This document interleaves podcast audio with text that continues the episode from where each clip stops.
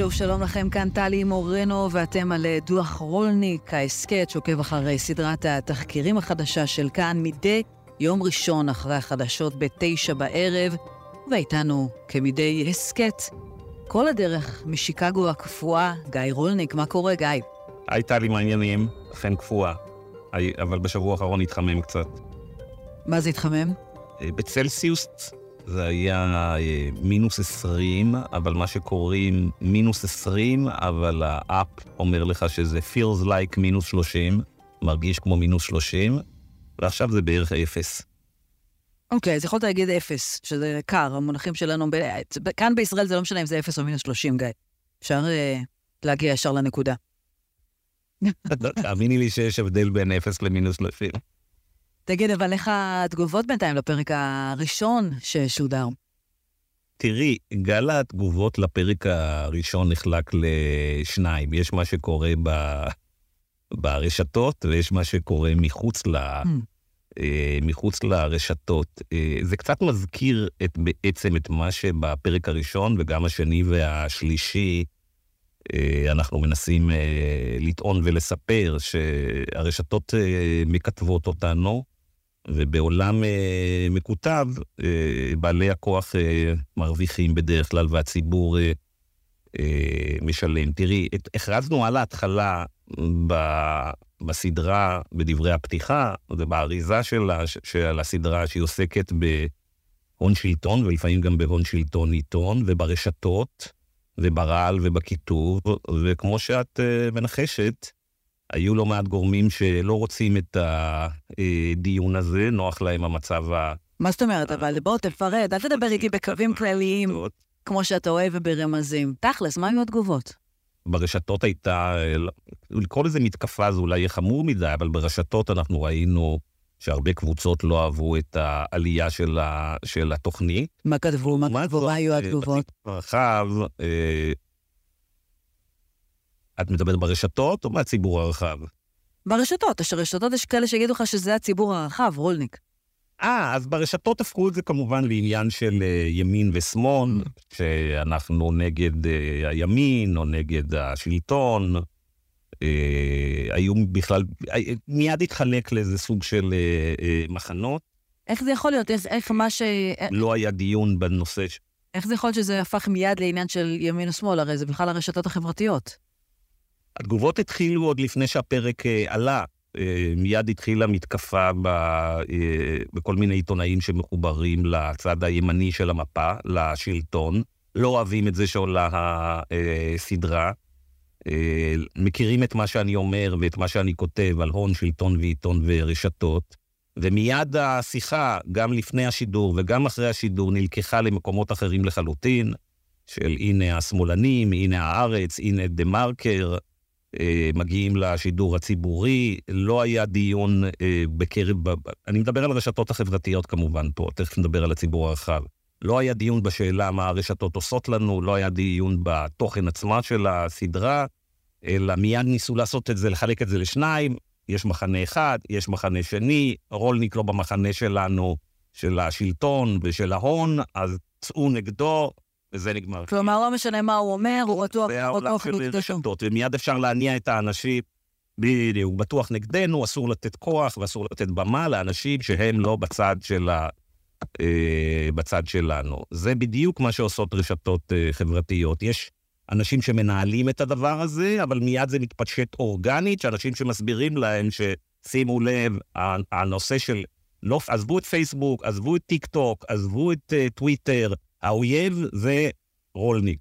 זה מה שיודעות לעשות רשתות. והתגובות היו אלימות, היו אה, גסות? כן, כן. אני, אה, אה, להגיד לך שאני זוכר, לא, אני יכול להיכנס לפיד שלי בטוויטר ול, ו, ולהגיד לך, אבל היו תגובות מאוד, אה, אה, מאוד לא נעימות. כן, אני לא, לא ראיתי אפילו את כולם, יש בלי סוף, אפשר להיכנס לרשתות ולחפש את זה. ולמה אתה עושה את ההפרדה הזאת? עובד אה, מתוזמר.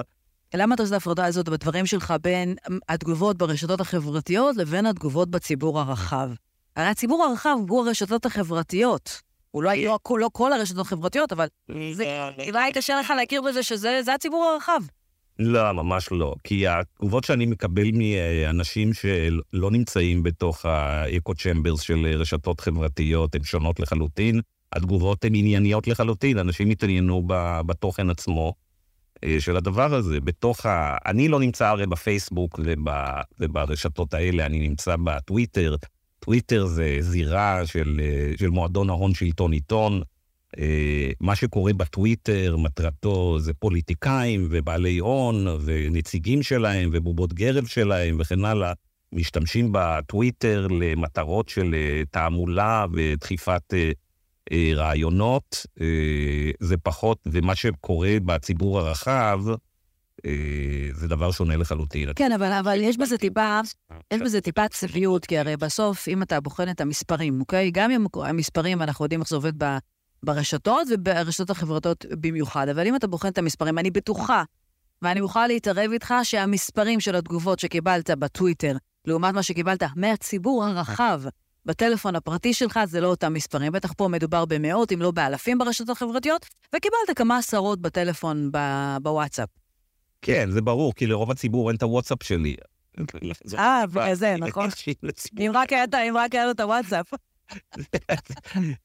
זה הסיבה, אבל אני יכול להגיד לך, אני אקח אותך את זה, אני אקח אותך כמה שנים אה, לאחור, הפעם הקודמת שעשיתי אה, שני פרויקטים בטלוויזיה, אה, שזה מגש הכסף והסדרה על בנק הפועלים בתאגיד השידור הציבורי.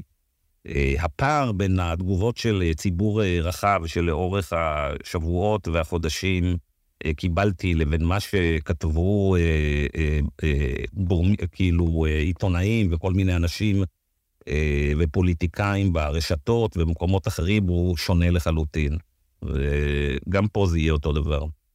אוקיי, אז אה, חשבתי שאולי תשתף אותנו קצת יותר ברמה האישית, איך אה, חווית את התגובות האלה, אבל אתה שומר על עצמך, אני מבינה את זה. בפרק האחרון ששודר ונגע לאנטישמיות בקמפוסים בארצות הברית, זה הפתיע אותי שזה הפתיע אותך, כי אנטישמיות הייתה קיימת תמיד בארצות הברית, ולא רק ובפרט בקמפוסים. ושאלתי את עצמי, אחרי שסיימתי לצפות בפרק, עד כמה באמת מדובר באנטישמיות בשנאת יהודים, כי זה בטוח יושב על זה, כן, אין ספק, ולא פשוט בשנאת ישראלים ובמה ש... שישראל עושה. כמו שראינו בפרק, זה לא דומה בכלל לגלי אנטישמיות אה, קודמים. אה, שאנחנו מסתכלים, שהליגה נגד השמצה בארצות הברית מסתכלת על הנתונים של מה שקרה באוקטובר ונובמבר בארצות הברית, על האירועים האנטישמיים ומה שקורה בקמפוסים, זה לא דומה לכלום שזה היה. זה שבקמפוסים יש סנטימנט נגד ישראל בקרב קהילות מסוימות, זה דבר ידוע, אין בזה שום דבר חדש. מה שקרה באוקטובר ובנובמבר השנה לא דומה לכלום, אוקיי? אה, לראות פתאום אה, אה, בחורות צעירות בקולג', אמריקאיות, שפתאום נהיה מאוד אופנתי להגיע לכיתה עם כאפיות, זה דבר שלא ראינו בעבר. כאפיה זה לא לבוש מקובל בקולומביה במנהטן, אוקיי? ולראות את כמויות של ההפגנות האלה לא מקובל. לראות uh, יהודים וישראלים, שהיה שבועות שאמרו לך, אמרו לי שפחדו לצאת מהמעונות, לא היה. אז זה לא דומה לשום דבר שהיה קודם. זה שתמיד יש אנטישמיות, זה לא חדש, יש אנטישמיות. השאלה היא מה קרה כאן. קרה כאן משהו אה, אחר. אבל באופן יותר אישי, אני רוצה לשאול אותך, כי אתה הרי... צריך לשים לב. מלמד, אתה עצמך מרצה, אתה מלמד בקמפוסים אמריקאים, בש... אמריקאים בשנים האחרונות, ואתה גם למדת שם. אתה עצמך הרגשת את ההבדל? חשת בהבדל בין מה שהיה עד ה-7 באוקטובר ומה שקרה אחרי, אף על פי שבאותם ימים לא היית שם, אבל אחר כך, כשחזרת, חשת בהבדל? ראית? שמעת? התייחסו אליך כאל יהודי או כאל ישראלי? אני, אה, לא. אני מלמד אה, תואר אה, אה, שני, מנהל עסקים, אך ורק תואר שני, מנהל עסקים. זה אנשים יותר אה, אה, מבוגרים. את התופעות האלה אנחנו רואים בעיקר בקולג'ים. בעיקר בגילאים של 18 עד נניח 25. אה, שם הייתה ההתלקחות הגדולה. זה מה שאני קורא דור האינסטגרם ודור הטיק-טוק. גם בנתונים שאחר כך ראינו בסקרים של, בסקר החודשי של הרווארד, ראינו שהרדיקליזציה נגד אה, ישראל או פרו-פלסטינאית הייתה בעיקר בקרב הצעירים, הקבוצת גיל של 18 עד 24. ונקודת התפנית הזו שבה אנחנו נמצאים, הבין-דורית הזאת אולי, שבאה לידי ביטוי באמת בשיחה הזו שלך בין אה, הפרופסור לבין סטודנטים באוניברסיטאות האלה באה לידי ביטוי בשיחה מאוד מסוימת שאתה מקיים עם אחד הסטודנטים, שמסביר אולי בכמה משפטים בודדים את כל ההבדל בין העיתונות הממוסדת, כפי שאנחנו מכירים אותה, לבין הדור הבא של המקום שבו אתה מקבל אינפורמציה. בואו נשמע את הדברים. TikTok gives me something. It has seen I look at Palestinian content. Because I want, I'm a Jew, I already have my friends in Israel, I want to keep my eyes open to Palestinian suffering. Little reminder that there's a silent genocide going on in Congo as well. So Why people, is she dancing? Because we, because we don't want to just see pictures of horror. We want a little bit of dance and jokes. People, she's talking about genocide in Congo and she's dancing? If you woke up and you read genocide and you went to bed and you read genocide, maybe your brain wouldn't be able to look at it. People so have... she's dancing in order to make sure that it goes viral? Exactly. אני, כשאני, כשרואה את החלק הזה בסדרה שבו אתה מראיין אותו, קודם כל, זה גורם לי להרגיש מאוד זקנה ולהבין שאנחנו מה זה לא באירוע, בטח לא אתה, רולניק, אם, אם לא אני, אז אתה יודע, יש עוד דבר, אבל אתה יודע, זה היה כל כך הזוי בעיניי, שהוא מראה לך מאיפה הוא לוקח את האינפורמציה בטיקטוק, בחורה רוקדת על איזה הליכון, ותוך כדי מדברת על genocide ועל רצח עם, וכל הדברים האלה, ואתה מראה לו במקביל את הניו יורק טיימס, הוא אומר לו, הוא אומר לך, פה אין, אין לי את הדרמה הזאת, כאן יש לי עניין, יש לי דרמה, אם אני רואה בחורה רצה מאחורי ג'נוסייד, זה תופס את תשומת ליבי. מה, מה אנחנו יכולים לעשות נגד זה? תשימי לב שאנחנו מדברים על אה, בחור מהרווארד, כן? זה לא מי ש... זה, זה כאילו, בכל זאת, אה, להתקבל להרווארד צריך לעמוד באיזה קריטריונים אה, אה, מסוימים. אני צריכה לבדוק שוב את הקריטריונים, כי יכול להיות שאני פספסתי שם איזה, פ... איזה פנייה. לפי דעתי את לא פנית, טלי. זה נכון. יכול להיות שזאת הבעיה. כן, בדיוק. בכל אופן, אה, אנחנו אה, שומעים מסטודנטים וגם ממרואיינים ישראלים שבקולג'ים האלה, שהצעירים אומרים לה, אומרים לה, אבל ג'ו ביידן אמר, אבל CNN אמר, אבל וול סטריט ג'ורנל, אז אומרים, אנחנו לא מאמינים לא לביידן, לא ל-CNN, לא לוול סטריט ג'ורנל, לא לנו... בעצם, וגם זה לא עניין של ימין-שמאל לפעמים, גם אנחנו לא מאמינים לא לכלי התקשורת מימין, לא לכלי התקשורת משמאל, לא לפוליטיקאים. אגב, סטודנטים שמאלנים אומרים, אנחנו גם לא מאמינים לביידן, אוקיי? אז למי אתה מאמין? לאינסטגרם. אה, ואני שואל את, אה, את אותו סטודנט ששמענו, אה, שמענו קודם, הוא מראה לי את, הטיק, את הפיד של הטיקטוק שלו, את מה שהאלגוריתם דוחף לו, ואני אומר לו, על אחרי כל, כל דובר שם, אני אומר לו, מי זה האישה הזאת? מי זה האיש הזה? זה מישהו שיש לו איזה הקשר לעזה, שמתמחה בעזה? הוא אומר, לא, זה אנשים שיודעים לעשות סרטוני טיקטוק.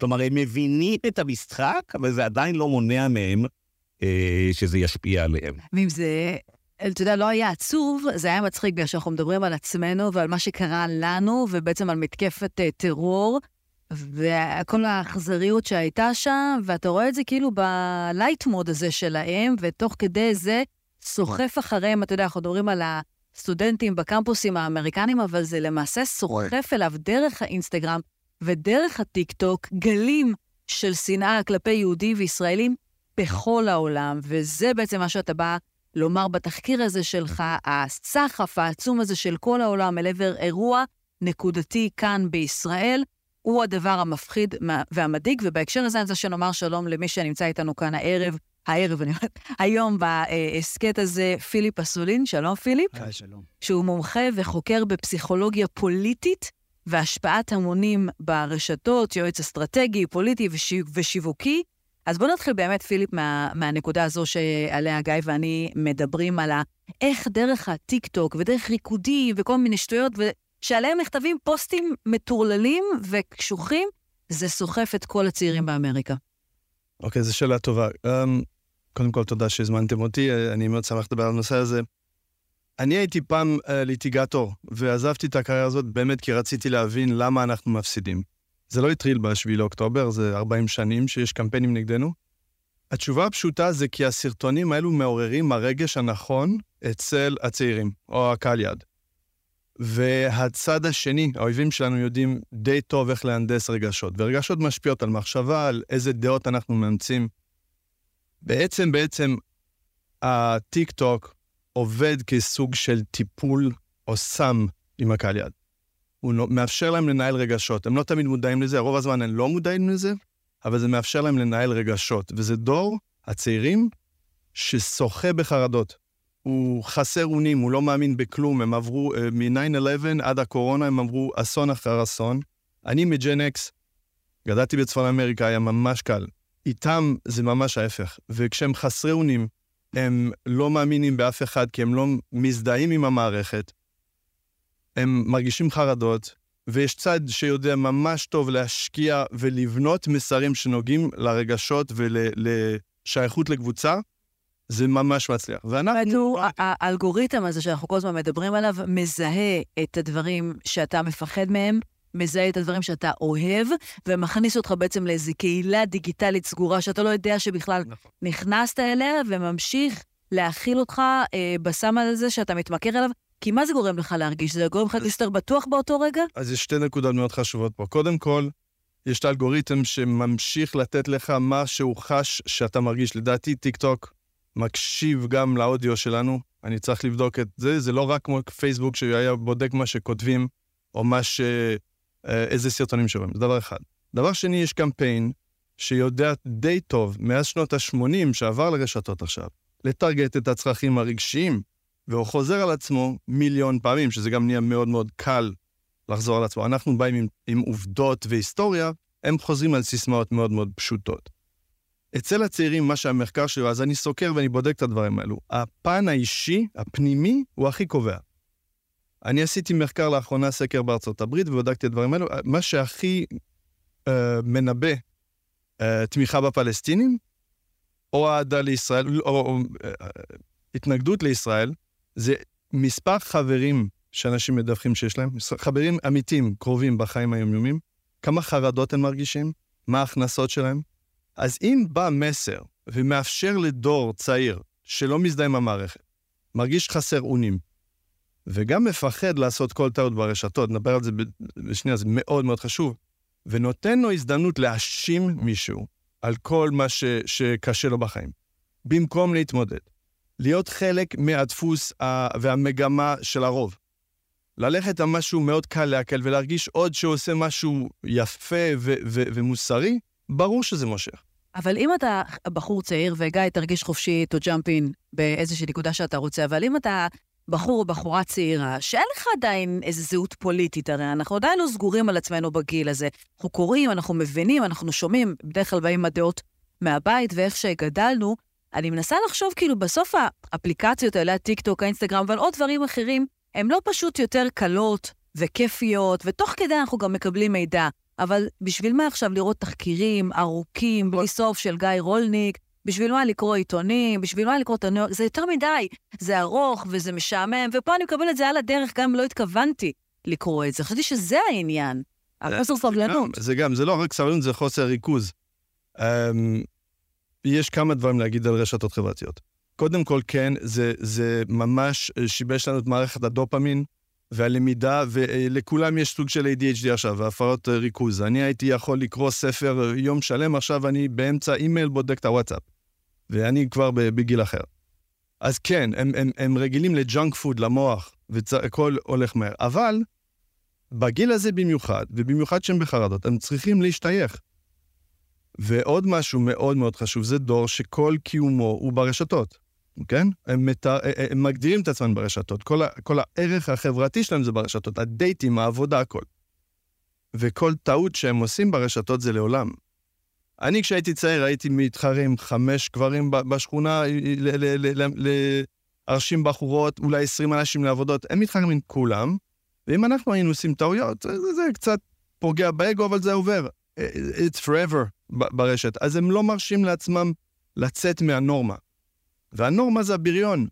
כיף להיות בצד של הבריון, במיוחד אם אתה אומר לעצמך שהוא הקורבן, ו- וזה סייף, אין, אין שום סיכון שאני עכשיו אראה לא בסדר ויעשו לי קאנסל. יש כל מיני כוחות שהצד השני יודע באמת לנצל, ואנחנו פשוט אבודים. וכשאתה נלחם עם הבריון הזה, אז גם יוצא החוצה לחיים האמיתיים. כן, בבקשה, גיא.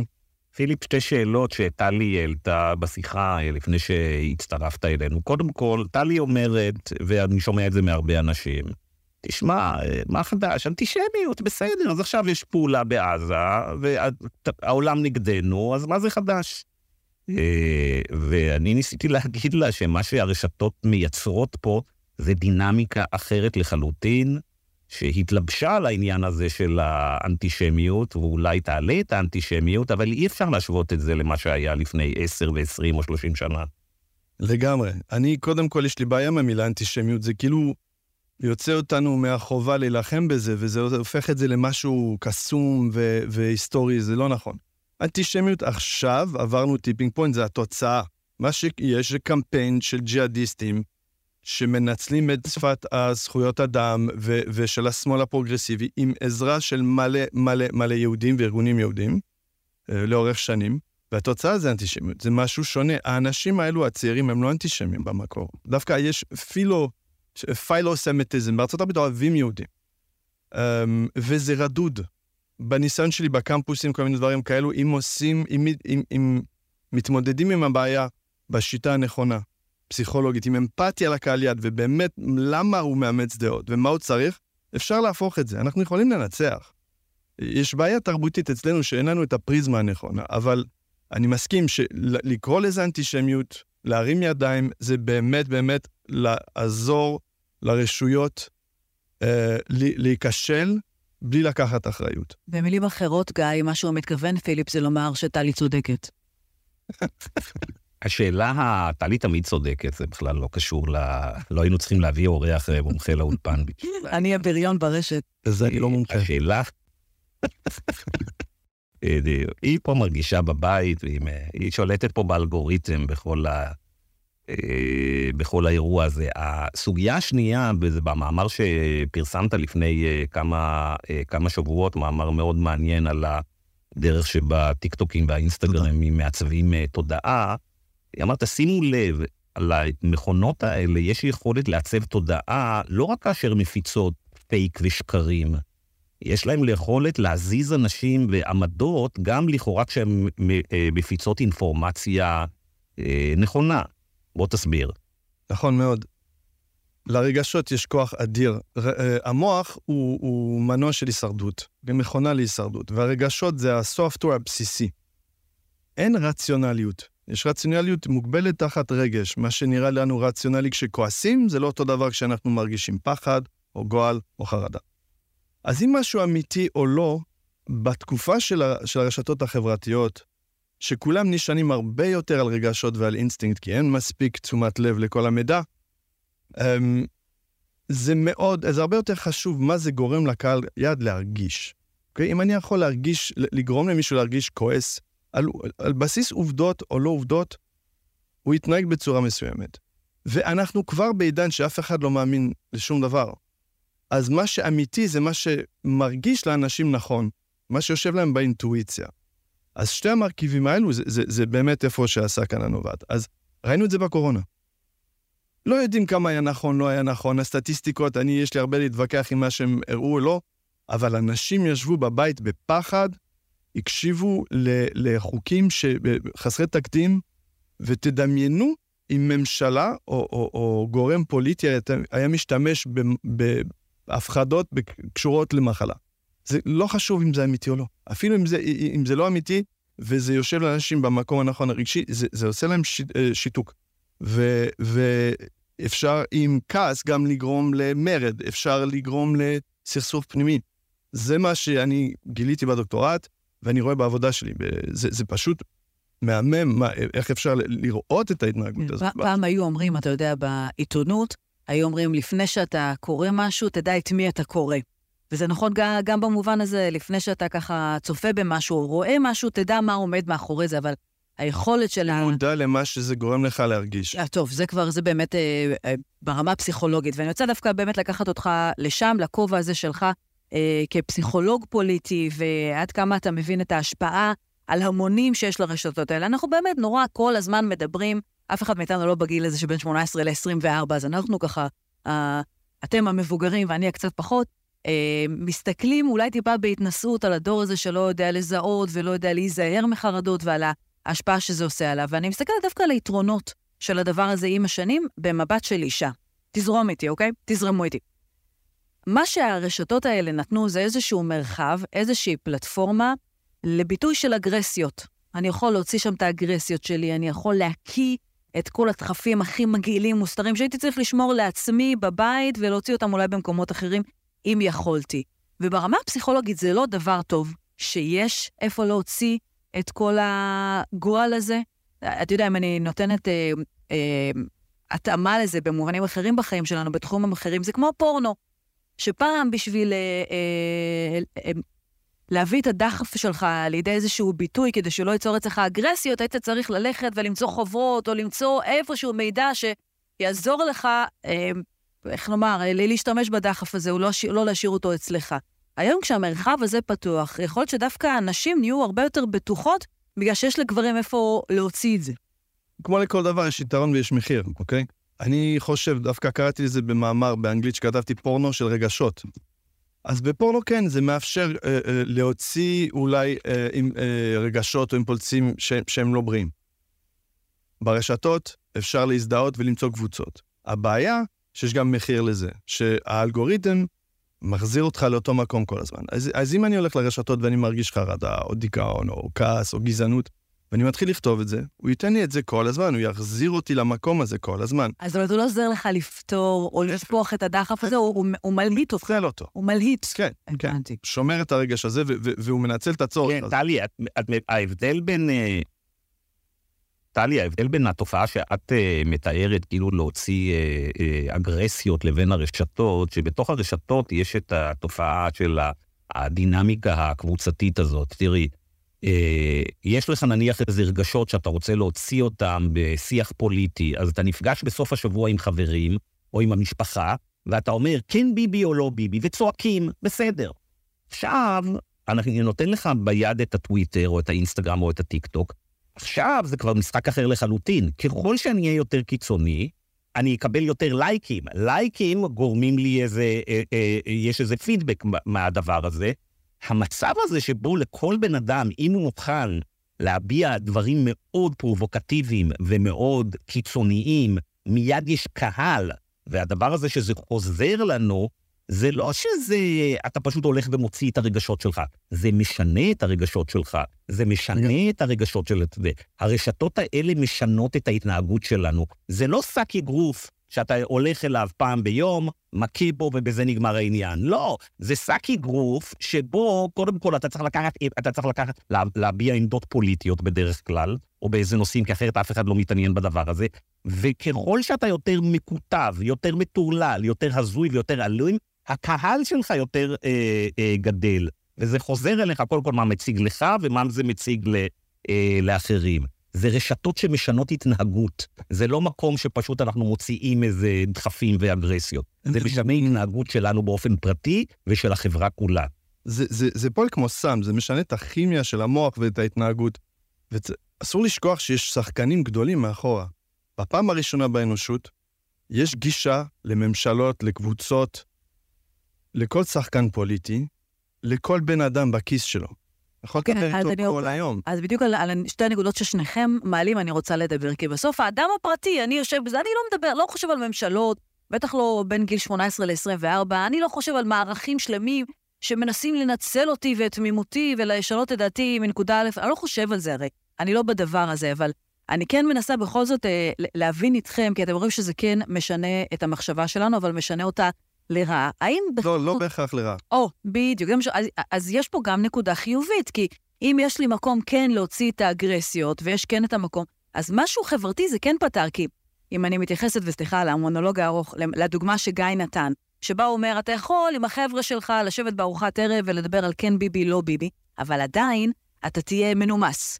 ואתה לא תגיד באמת את מה שאתה חושב, ואתה רוצה את החבר הכי טוב שלך לקלל על מה שהוא חושב ולהגיד לו, באמת, אתה, לא תעשה את זה, אבל אם אתה אה, בשם בדוי בטוויטר, אתה תוציא שם את כל מה שיש לך, ותרגיש שזה סוג של שחרור, שהנה הוצאת, ומישהו קרא את זה, וטוב שהוא קרא את זה, כי זה מה שאתה באמת חושב. עכשיו אתה יכול לישון בשקט. אני חושב שזה המקרה, ה... זה לא הרוב. ברוב המקרים אנשים מושפעים יותר ממה שהם הם, הם משתמשים בזה להוציא ולהירגע. אני אספר לכם סיפור. אני, אני עושה מחקר ברשתות לטובת אה, מותגים ו- וקמפיינים פוליטיים.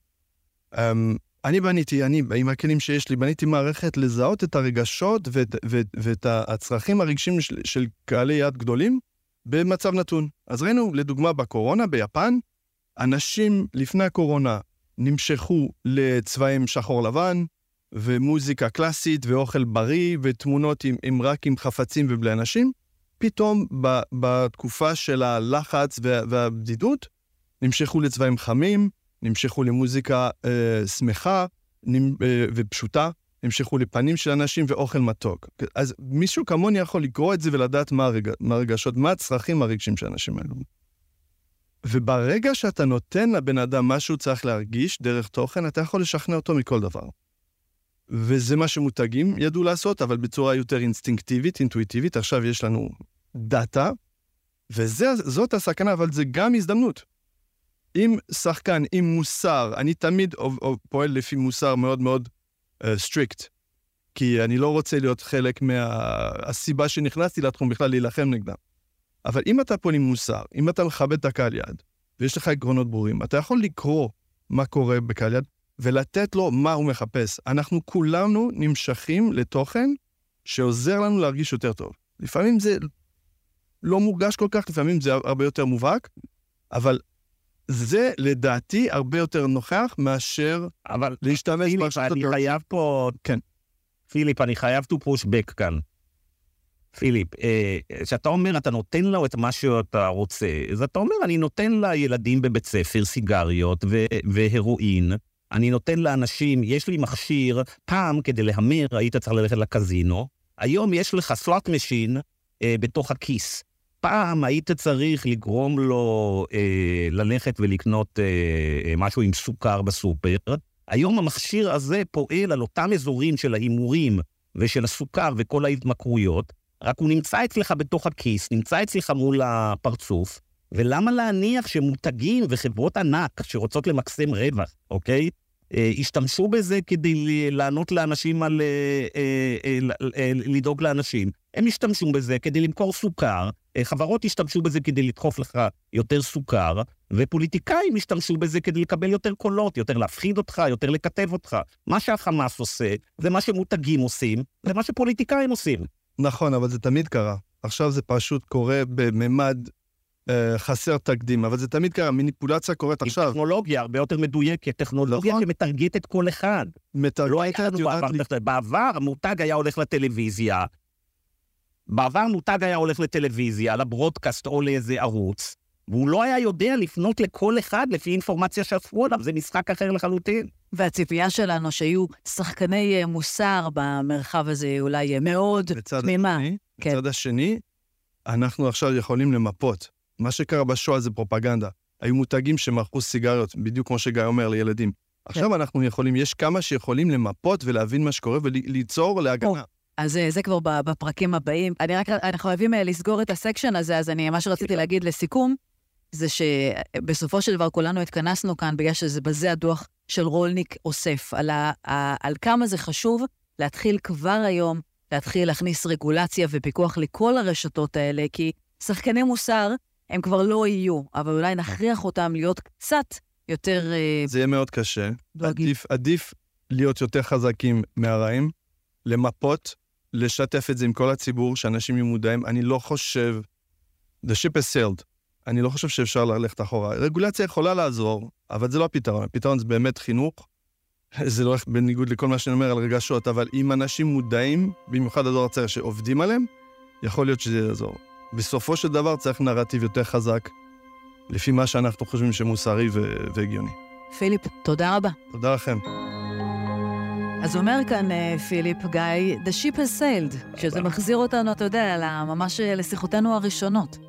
כן, אני חושב שהשיפ not has sailed, דיברנו על זה מקודם, שכל ההתקדמות של האנושות במאה השנים האחרונות הייתה משחק של יש טכנולוגיות חדשות, אה, יש שיטות חדשות, אבל באים המוסדות הדמוקרטיים ואנחנו קובעים אה, כללי אה, משחק. היה אפשר להגיד לפני מאה שנה, אפשר למכור תרופות לאנשים בלי אישור של ה-FDA, של משרד הבריאות, ואפשר להעסיק ילדים בני 14 כי זה מביא רווחים, ושהילדים יחליטו. לא.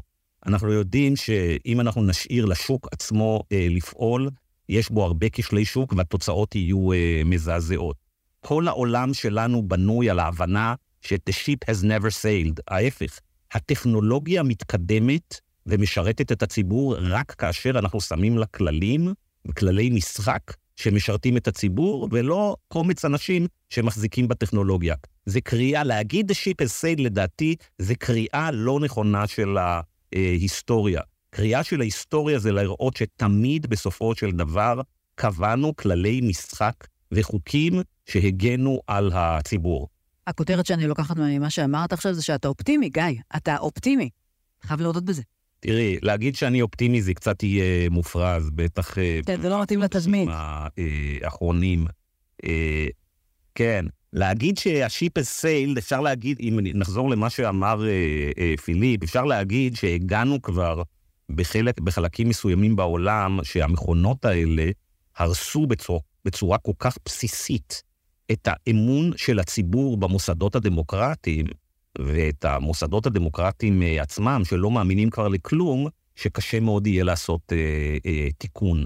וזאת השאלה הכי גדולה שלפי דעתי של הדור שלנו. האם עברנו כבר את נקודת האל-חזור, בשעה שהרשתות האלה, אחרי עשר שנים, שכמו שפיליפ אמר, הוא קרא לזה ג'אנק פוד, אז בעצם יש לנו היום ג'אנק פוד שנכנס לנו לתוך המוח אה, אה, נונסטופ באמצעות המכונות אה, האלה.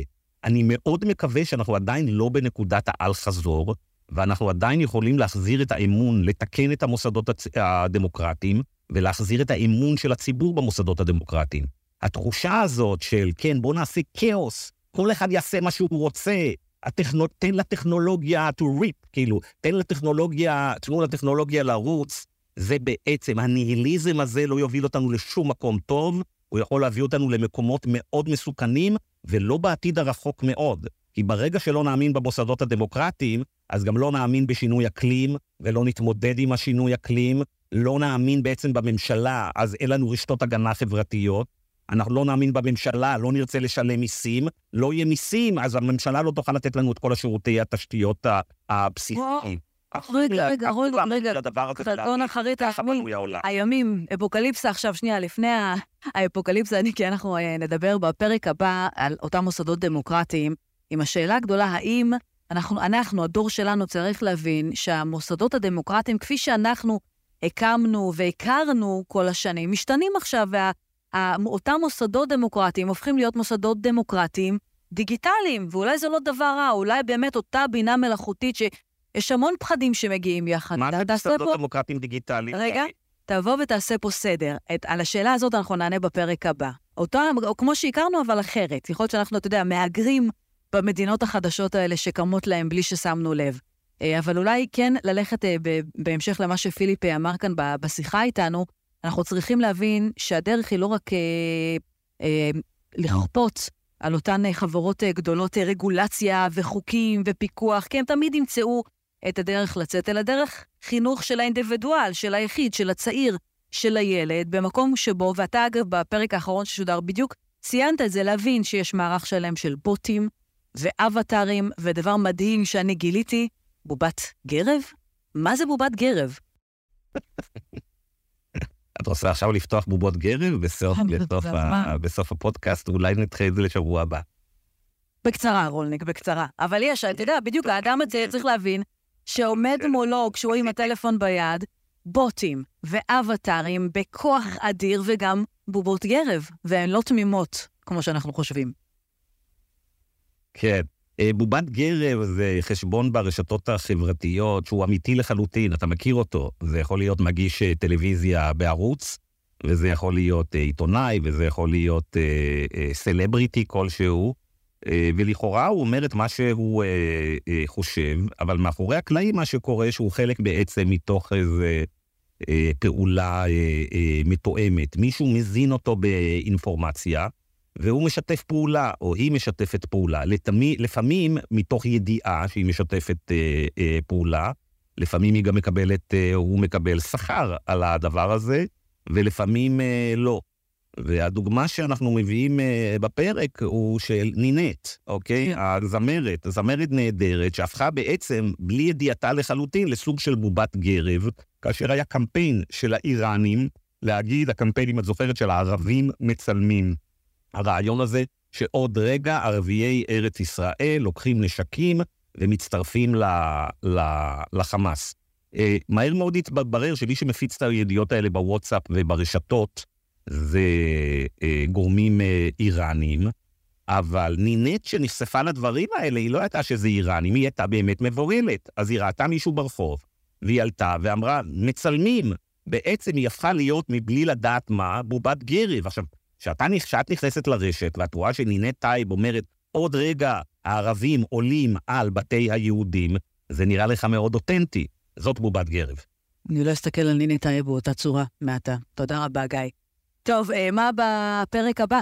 בפרק הבא אנחנו עוסקים בשאלה מדוע פוליטיקאים לא פועלים להגביל את הרשתות החברתיות ולחוקק אה, חוקים שידאגו שהרשתות ישרתו אותנו ולא ישרתו את בעלי המניות שלהם ואת המנהלים אה, שלהם. ואנחנו מתמקדים במערכת היחסים בין פוליטיקאים ואלה שמסביבם לבין הרשתות החברתיות, ומביאים עדויות של אנשים מתוך הרשתות החברתיות שמסבירים מדוע הפוליטיקאים בעצם רק משרתים אותם וחוששים אה, לעשות עליהם כל רגולציה אה, או מגבלה.